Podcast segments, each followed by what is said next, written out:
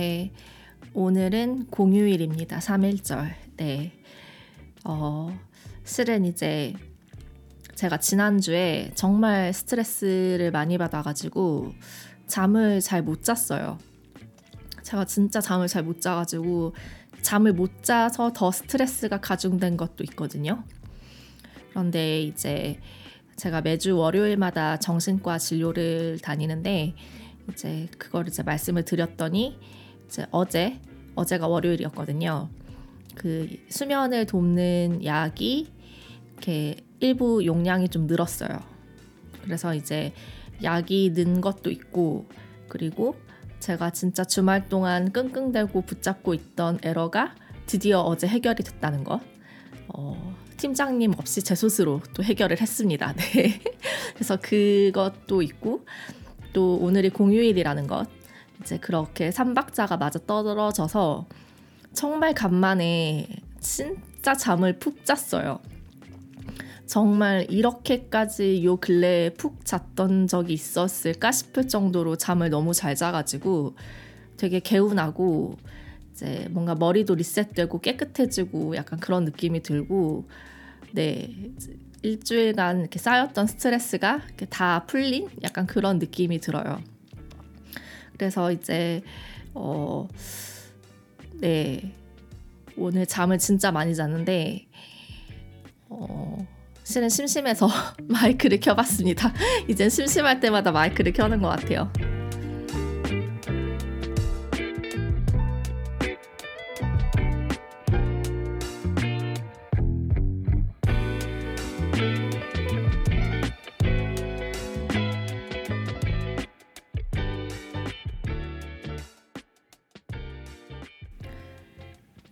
이 녹음을 하기 전에 이제 애플 팟캐스트를 들어가 봤는데 세상에 무려 이 골방에서 이 작은 원룸 골방에서 만들어지고 있는 이 팟캐스트가 인기 프로그램 과학기술 카테고리 분야 인기 프로그램에 랭크되어 있는 거예요. 무려 5위, 5위 세상에. 저 진짜 깜짝 놀랐어요. 이게, 이게 통계가 나오기는 해요. 이렇게 청취자들이 대충 나오기는 하는데 뭐 이제 제주도에서 들어주시는 분도 계시고요. 뭐 밀양, 청주, 평택, 부산, 김해 뭐 진짜 다양한 곳에서 제 방송들을 들어주고 계신 것 같아요. 아 진짜 저 너무 부끄럽고 부족한 거 너무 많은데 이렇게 들어주신 여러분들께 너무 진심으로 감사드리고요. 네, 어, 아, 뭔가 더 부지런히 공부를 해서 정말 더 부지런히 양질의 컨텐츠를 만들어야겠다는 뭔가 그런 의욕이 막 샘솟고 있습니다. 네.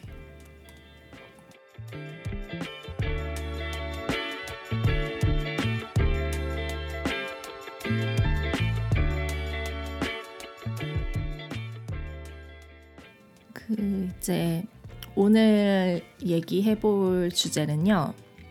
노력에 관한 겁니다. 네. 저는 노력이라는 단어를 되게 좋아해요. 어, 저는 항상 일상에서도 늘 노력하기 위해서 노력하는 삶을 살고 있다고 생각하거든요. 네. 노력이라는 말을 참 좋아하는데, 제가 이제 대학교 때, 어, 전공 수업 시간에, 음, 한 교수님께서 이런 말씀을 해주신 적이 있어요. 노력이라는 것은 자신에게 익숙하지 않은 것을 익숙하게 만드는 과정이다.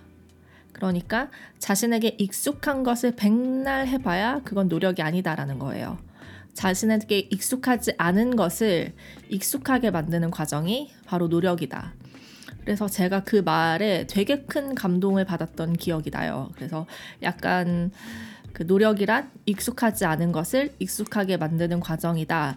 이거는 약간 제 생활 신조로도 가지고 있는 바이기도 하고요. 그 뭐랄까 이게 노력이라는 단어가 어떻게 보면 되게 힘들어 보이고 어려워 보일 수도 있잖아요. 그런데 생각보다 노력이라는 게 되게 단순한 것일 수 있는 거거든요. 그러니까 자신에게 익숙하지 않은 것을 익숙하게끔, 익숙해지게끔 만드는 것. 이렇게 생각해 보면 노력이라는 게 사실 그렇게 별거 아닐 수도 있다는 생각도 해요. 전 지금까지 그렇게 생각을 해왔고, 무언가를 노력한다라고 했을 때 항상 저는 뭔가 그, 네. 그러니까 이것은 그냥 단지 나에게 익숙하지 않은 것일 뿐이야. 어렵고, 어렵고 힘든 게 아니라 단지 낯선 것, 익숙하지 않은 것일 뿐이다. 이걸 익숙하게 만들면 되는 것이다. 라고 생각하면서 늘 살아왔던 것 같아요.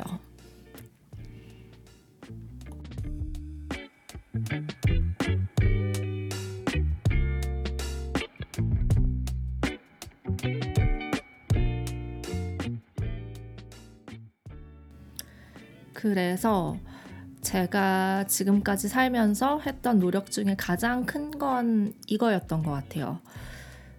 저는 원래 되게 10대 때만 해도 엄청 우울하고 음울하고 어둡고 뭐 실제로 그때 되게 많이 우울하기도 했었고요. 음, 낯가림이 되게 심했어요. 진짜 내향형 좀 심각한 수준의 내향형 사람이었고 이렇게 친구랑 어울리는 것도 잘 못하고 낯선 사람들을 대하기도 많이 어려워했었고 친구를 잘 못 사귀어내는 약간 그런 성격의 아이였어요. 음, 아마 제 고등학교, 중학교 때 제 모습을 기억하는 사람들이 지금 제 모습을 보면 진짜 많이 놀랄 거예요. 많이 달라져서. 네, 근데 저 아무튼 10대 때만 해도 이렇게 어두워 보인다는 얘기를 종종 들었었고요. 아무튼 굉장히 조용하고 어, 네, 되게 조용하고 낯가림 심한 약간 그런 성격의 아이였어요. 근데 제가 이제 20대 때 이 성격을 고쳐보고 싶은 거예요. 그러니까 나도 이렇게 사람들을 잘 사귈 수 있고 이렇게 뭔가 낯을 가리지도 않는 약간 그런 사람이 되어보고 싶은 거죠. 그래서 제가 그 교수님의 말씀을 듣고 그래 노력을 해보자 라고 생각을 했어요. 그래서 이제 나에게 익숙하지 않은 것들이 무엇이 있는지를 생각하기 시작했어요. 내가 어떤 것에서 익숙해 하지 않는지. 그러니까 일단 처음 보는 사람한테 먼저 인사 건네는 것. 그리고 사람들 눈 마주치는 것. 이런 것들을 되게 많이 어색해 하더라고요, 제가. 그래서 그런 것들을 연습을 하기 시작했어요. 어떻게 연습을 했냐면 가장 처음 시작한 거는 편의점 아저씨한테 인사 건네는 것. 그러니까 편의점을 가면 그냥 먼저 안녕하세요라고 인사를 걸고 뭐 아 오늘 날씨가 좋네요. 뭐 이런 얘기 한 번씩 건네보고 그리고 이제 막 김밥집 가서 이제 김밥 사올 때 이제 아주머니께서 김밥을 써시고 계실 때 막 아 뭐 사는 거요 뭐 힘들진 않으세요? 뭐 이런 거 이런 진짜 그냥 뻘소리 한 번씩 이렇게 던져보는 거. 근데 그게 진짜 처음 시작할 때만 해도 너무 어색했어요. 어색하고 힘들고 부끄럽고 되게 힘든 일이었거든요. 그런데 저는 이 어색함을 이겨내는 것이 노력이다라고 생각을 했기 때문에 어, 어색해도 자꾸만 해봤어요. 이렇게 인사 건네는 거. 먼저 인사 건네기. 그런 것부터 시작을 해서 이제 좀 사람들을 만날 수 있는 자리에도 좀 많이 찾아다니게 됐고 정말 어색하고 부끄럽고 낯뜨겁고 제 안에서는 힘든 싸움이었지만 그거를 이겨내는 것이 노력이다라고 생각하면서 자꾸 그렇게 낯선 것들에 제 자신을 이렇게 내던져 봤던 것 같아요. 그래서 결과적으로 저는 지금은 낯가림이 하나도 없어요. 진짜 처음 보는 사람하고도 말 정말 잘 나누고요. 어, 그리고 이제 막 어둡다는 이미지가 싫었어서 이렇게 밝게 사는 것, 약간 밝고 긍정적인 에너지를 이렇게 좀 보여줄 수 있는 사람이 되고 싶어서 이렇게 자꾸 웃고 다니는 것도 막 연습을 했던 것 같아요. 이렇게 웃으면서 다니는 것. 그래서 실제로 되게 저는 주변에서 되게 너는 웃는 상이다 이런 얘기 많이 듣거든요. 근데 그것도 노력했어요, 진짜. 어, 어색했지만 어색한 것을 이겨내는 것이 노력이다 생각하고 되게 연습을 많이 해서 이렇게 얻어진 결과물이거든요. 그렇게 해서 성격을 바꾼 것? 그게 제 인생에서 가장 큰 노력이 아니었나 싶어요. 근데 이게 노력을 해도요. 저는 기본적으로 내향형의 사람이고요. 뭐 저번 어떤 방송에서도 언급을 했지만 제가 MBTI가 INFP예요. 근데 진짜 I가 강하게 나오거든요. 저는 진짜 찐 내향형의 사람이고 아무리 노력을 해도 그 본성적인 그 내향성이 바뀌지는 않아요. 그래서 확실히 사람을 만나면 좀 기가 빨리고요. 이렇게 저는 혼자 있을 때 이렇게 에너지가 충전이 되는 사람이라서 이렇게 사람 만나고 오면 며칠은 이렇게 혼자 쉬어줘야 되고 그러거든요. 그런 건 있어요. 바뀌지 않는 부분이 분명히 있기는 해요. 그렇지만 내가 바꿀 수 있는 부분들은 어, 최대한 바꿨던 것 같아요. 그러니까 바뀌 노력해서 바뀌지 않는 부분도 분명히 있지만 노력해서 바꿀 수 있는 부분은 최대한 바꿀 수 있다라는 약간 그런 자신감이 생긴 것 같아요. 그런 과정들을 통해서 그래서 아 이게 그러니까 아무리 노력을 해도 한계가 있는 거는 분명하지만 그래도 노력해서 얻어질 수 있는 게 있는구나. 약간 그런 깨침을 20대 때 얻었던 것 같아요. 어, 아, 이게 되는구나. 나도 새로운 사람들을 만나서 이렇게 인사를 나누고 이렇게 수다를 떨고 이게 가능한 사람이구나. 원래 저는 이러지 않았거든요.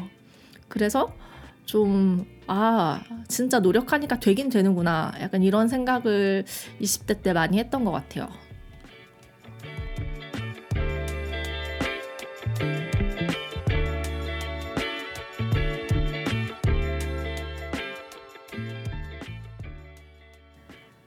그리고 이제 또 노력하면 생각하는 이 생각나는 일화가 또 한 가지가 있는데 제가 스무 살 때 그림을 배웠었어요.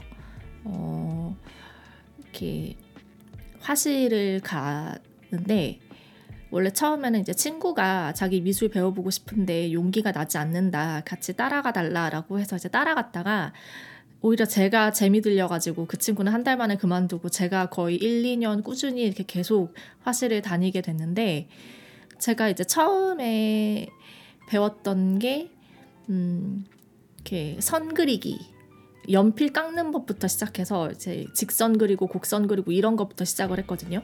왜냐하면 제가 진짜 그림을 못 그렸어요. 학창 시절에 막 미술 수행 평가 같은 거 보면은 진짜 점수 엄청 낮게 나오고 제가 정말 미술에 소질이 없었거든요. 근데 이제 그 제가 이제 주로 배웠던 것은 연필 정물 소묘였어요. 그러니까 예를 들면 뭐 벽돌, 피망, 뭐 사과, 와인잔, 뭐 강아지 인형 막 이런 것들을 연필로 진짜 세밀하게 묘사하는 그런 거를 배웠었거든요. 근데 제가 처음에만 해도 진짜 그림을 못 그렸어요. 진짜 못 그렸어요. 그런데 진짜 한 1, 2년 꾸준히 진짜 부지런히 화실을 다니다 보니까 실력이 붙는 거예요. 진짜로 묘사 실력이 관찰력도 붙고. 어, 그런데 이게 제가 그림을 배우면서 한 가지 깨달은 약간 인생의 깨침 하나가 있다면 이게 정물 소묘는 관찰력이 되게 중요해요. 그래서 진짜 그거를 이렇게 3D 공간에 있는 물체를 이제 2D인 종이 위에 옮겨야 하는데 이제 정말 관찰을 세밀하게 하는 게 필요하단 말이죠. 그런데 이게 처음부터 완벽하게 그림이 만들어지지가 않아요. 그러니까 예를 들면 동그라미 원을 그릴 때에도 한 번에 이렇게 슥 하고 그려지는 게 아니거든요. 이렇게 여러 번의 선을 왔다 갔다 왔다 갔다 하는 과정에서 형태가 잡아지고 어, 그러면서 점점 점점 틀을 완성해 가는 식으로 그림을 그려요. 어, 저는 그렇게 배웠어요. 네. 그래서 이렇게 딱 처음에 일단 무작정 선을 그려보는 거. 그게 되게 중요하다는 깨침을 얻었거든요. 그러니까 이게 무슨 말이냐면 제가 이제 주전자를 그릴 때였어요. 이게 주전자가 진짜 제 인생에서 정물 소묘로는 거의 끝판이었던 것 같은데 왜냐하면 주전자 같은 경우는 이제 금속 재질이다 보니까 이렇게 그 표면에 이렇게 빛이 반사가 되고 이렇게 빛이 비치는 그런 것까지 다 관찰을 해서 연필로 옮겼어야 했거든요. 그게 정말 처음에 막연해 보이고 막막해 보여서 아 내가 과연 이걸 그릴 수 있을까? 되게 막 무서웠어요. 그러니까 약간 그때 선생님도 어, 너 이제 이거 그릴 정도 실력 된 것 같다. 한번 그려봐라. 이 그림은 내가 도와주지 않겠다. 너 혼자 그려봐라 하고 딱 던져준 그 과제였어요. 그런데 진짜 그 처음에 되게 막막해요. 그 주전자를 보고 빈 종이를 보는 그 마음이.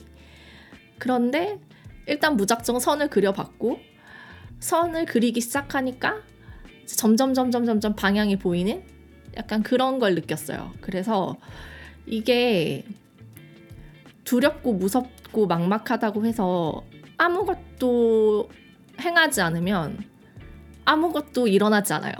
네. 일단 부족하더라도 과감하게 선을 한번 딱 그어보는 거. 종이에. 그 선이 행여나 잘못된 선일 수도 있어요. 그렇지만 일단 선을 그려봐야 거기서부터 뭔가가 시작이 돼요. 그래서 점점 점점 점점 완성이 될 수가 있는 거거든요. 그래서 아 먼저 일단 시작해 보는 것, 선을 딱 그리는 것, 하나라도 선을 일단 종이 위에 그리는 게 시작이 되어야 한다는 거. 이게 되게 중요한 거구나라는 거를 제가 그림을 그리면서 좀 깨달았던 것 같아요. 그래서 음, 뭔가 저도 어떤 거를 시작할 때, 새로운 것을 시작할 때 되게 무섭고 막연하고 두렵고 내가 과연 이걸 할 수 있을까? 막 이런 마음이 들 때, 저는 일단 무작정 해보는 타입이에요. 일단 뭐라도 해보는 것. 일단 뭐라도 해보면 각이 나와요. 아, 이걸 내가 계속 할 수 있을지 못할지 이런 것도 나오고, 적어도 아무것도 하지 않을 때보다는 좀 더 그 앞날이 선명해진다고 해야 되나요? 좀 말이 대본이 없이 그냥 횡설수설 하는 거라서 네 이게 제가 제가 말을 하면서도 무슨 말을 하고 있는지 잘 모르겠는데 아무튼 처음 그렇게 일단 발을 내딛어 보는 것, 시작해 보는 것, 뭐라도 해보는 것. 저는 이게 되게 또 노력에 있어서 어떠한 노력을 시작함에 있어서 되게 중요한 부분이라고 저는 생각을 해요.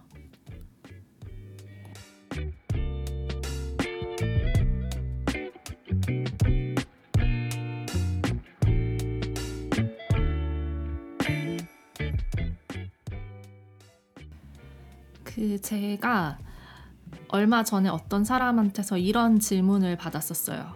어, 너는 되게 일상을 열심히 사는데 그렇게 열심히 파이팅 넘치게 살 수 있는 원천이 뭐냐 라는 그런 비슷한 질문을 받았거든요. 근데 이제 제가 거기에 이제 뭐라고 대답을 했냐면 첫 번째로는 제가 지금 먹고 있는 정신과 약. 네, 진짜 저는 약의 도움을 많이 받고 있어요. 약이 없으면 이렇게 열심히 살지 못해요. 네, 약에 대한 얘기를 했었고 이제 두 번째로는 어, 이런 얘기를 했어요. 저는 먼 미래를 바라보지 않거든요. 그러니까 저는 언제든지 내일 당장이라도 제가 죽을 수 있다는 생각을 해요. 뭐 사고를 당할 수도 있죠. 제가 몇 살까지 살 수 있을지 몰라요. 그러면 어떤 인생에서 중대한 고민을 내릴 때요. 내가 만약에 내일 죽는다고 했을 때, 죽는다고 가정했을 때, 오늘의 내가 어떤 선택을 해야 그나마 삶의 미련이 덜 남을까를 생각하면서 결정을 내려요. 근데 이제 그 사람이 이걸 듣더니 어, 허세 좀 그만 부리라고 이렇게 잔소리를 하더라고요. 제가 진짜 그 말 듣고 속으로 엄청 빡쳤는데 네, 뭐 그 사람이 이 방송을 듣고 있을지 모르겠지만 네, 굉장히 불쾌했습니다. 네, 아무튼 저는 근데 그렇게 살아요. 어, 인생을 다소 충동적으로 산다는 얘기도 종종 들었던 것 같아요. 왜냐하면 뭔가 제가 이렇게 하나의 목표를 가지고 이렇게 꾸준히 이렇게 뭔가 끈덕지게 달려왔다기보다는 제 인생이 뭐 이랬다 저랬다 뭐 완전 뭐 난리잖아요. 네. 뭐제 지난 방송들을 들어보신 분들은 아시겠지만 네, 제가 뭔가 이렇게 하나를 가지고 뭔가 끈덕지게 이렇게 꾸준히 이렇게 뭔가 하나의 인생 목표를 위해 이렇게 뭐 달려온 사람은 아니고 진짜 뭐 그때그때 뭔가 주어진 환경에 맞춰서 뭔가 뭔가 그 환경에 휩쓸리듯이 뭔가 그렇게 살아온 것도 좀 있어요. 그래서 좀 인생을 충동적으로 산다 이런 얘기도 좀 들어봤는데 근데 저는 그 말을 딱 들었을 때 어떤 생각이 딱 들었냐면 인생을 충동적으로 살면 안 되는 이유가 있어요? 그렇게 살면 안 되는 이유가 있나? 그러니까 삶에 정답이 없는데 이렇게 사는 사람이 있고 저렇게 사는 사람이 있는 거 아닌가요? 네, 저는 그렇게 생각을 했어요.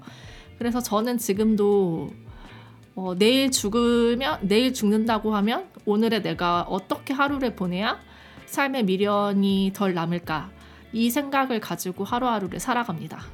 네, 그래서 음, 제가 주어진 시간 동안에는 정말로 뭔가 최선을 다하고 싶고 그래서 항상 쫓기듯이 뭔가 이렇게 불안 항상 불안해하고 스트레스도 많이 받고 좀 그러기는 해요.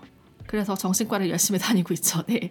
그러니까 제가 되게 불안 이런 게 좀 심해가지고 제가 한시라도 좀 가만히 있는 걸 못해요. 그래서 제가 어떤 습성이 있냐면 멍하니 가만히 있는 걸 제가 진짜 못해요.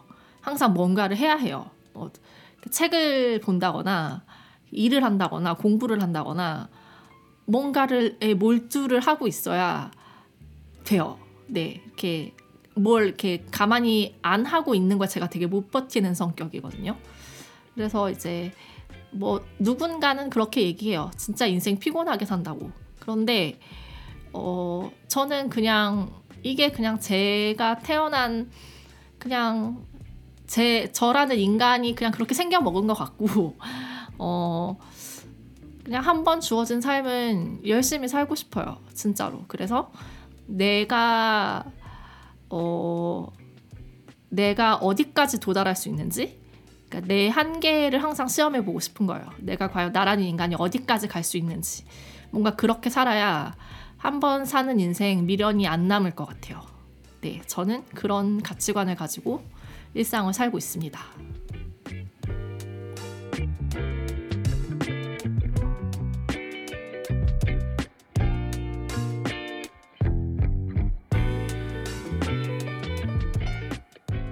그런데 이게 저도 뭐 이 방면 저 방면 여러 방면으로 다양한 노력을 하면서 살아온 결과 노력을 해도 이루어지지 않는 게 분명히 있어요. 그러니까 노력을 한다고 해서 다 이루어지는 건 아니에요. 어, 그쵸? 노력을 한다고 해서 원하는 바가 다 이루어지는 것은 아닌데 그럼에도 불구하고 저한테 남는 건 있어요. 최선을 다해서 노력을 했을 때 행여나 원하던 결과를 얻지 못하더라도 저한테 그 경험치는 남아 있어요. 어, 그, 네. 그래서 원하는 바를 얻지 못하더라도 어쨌든 저는 성장해요. 이게 제가 되게 김현수 작가님을 되게 좋아하는데 그 김현수 작가님의 소설가의 일이라는 에세이집을 보면 똑같은 말이 나와 있거든요. 그러니까 무엇이든 해보면 어, 성장한다는 그런 비슷한 맥락의 내용이 나와 있는데 그러니까 뭐 글쎄요 노력이 다가 아니라는 건 저도 알고 있어요. 그렇지만 노력을 안 하는 것보다는 했을 때 저한테 남는 게 훨씬 많았어요. 제 경험상. 음, 그래서 저는 노력을 좋아합니다. 노력하는 삶을 좋아하고 항상 노력하는 삶을 살기 위해 노력하려고 노력해요. 네.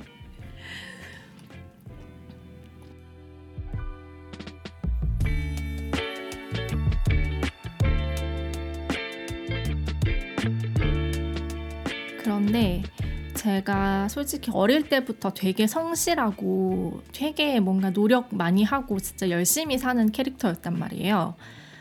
그런데 제가 살면서 노력을 해라.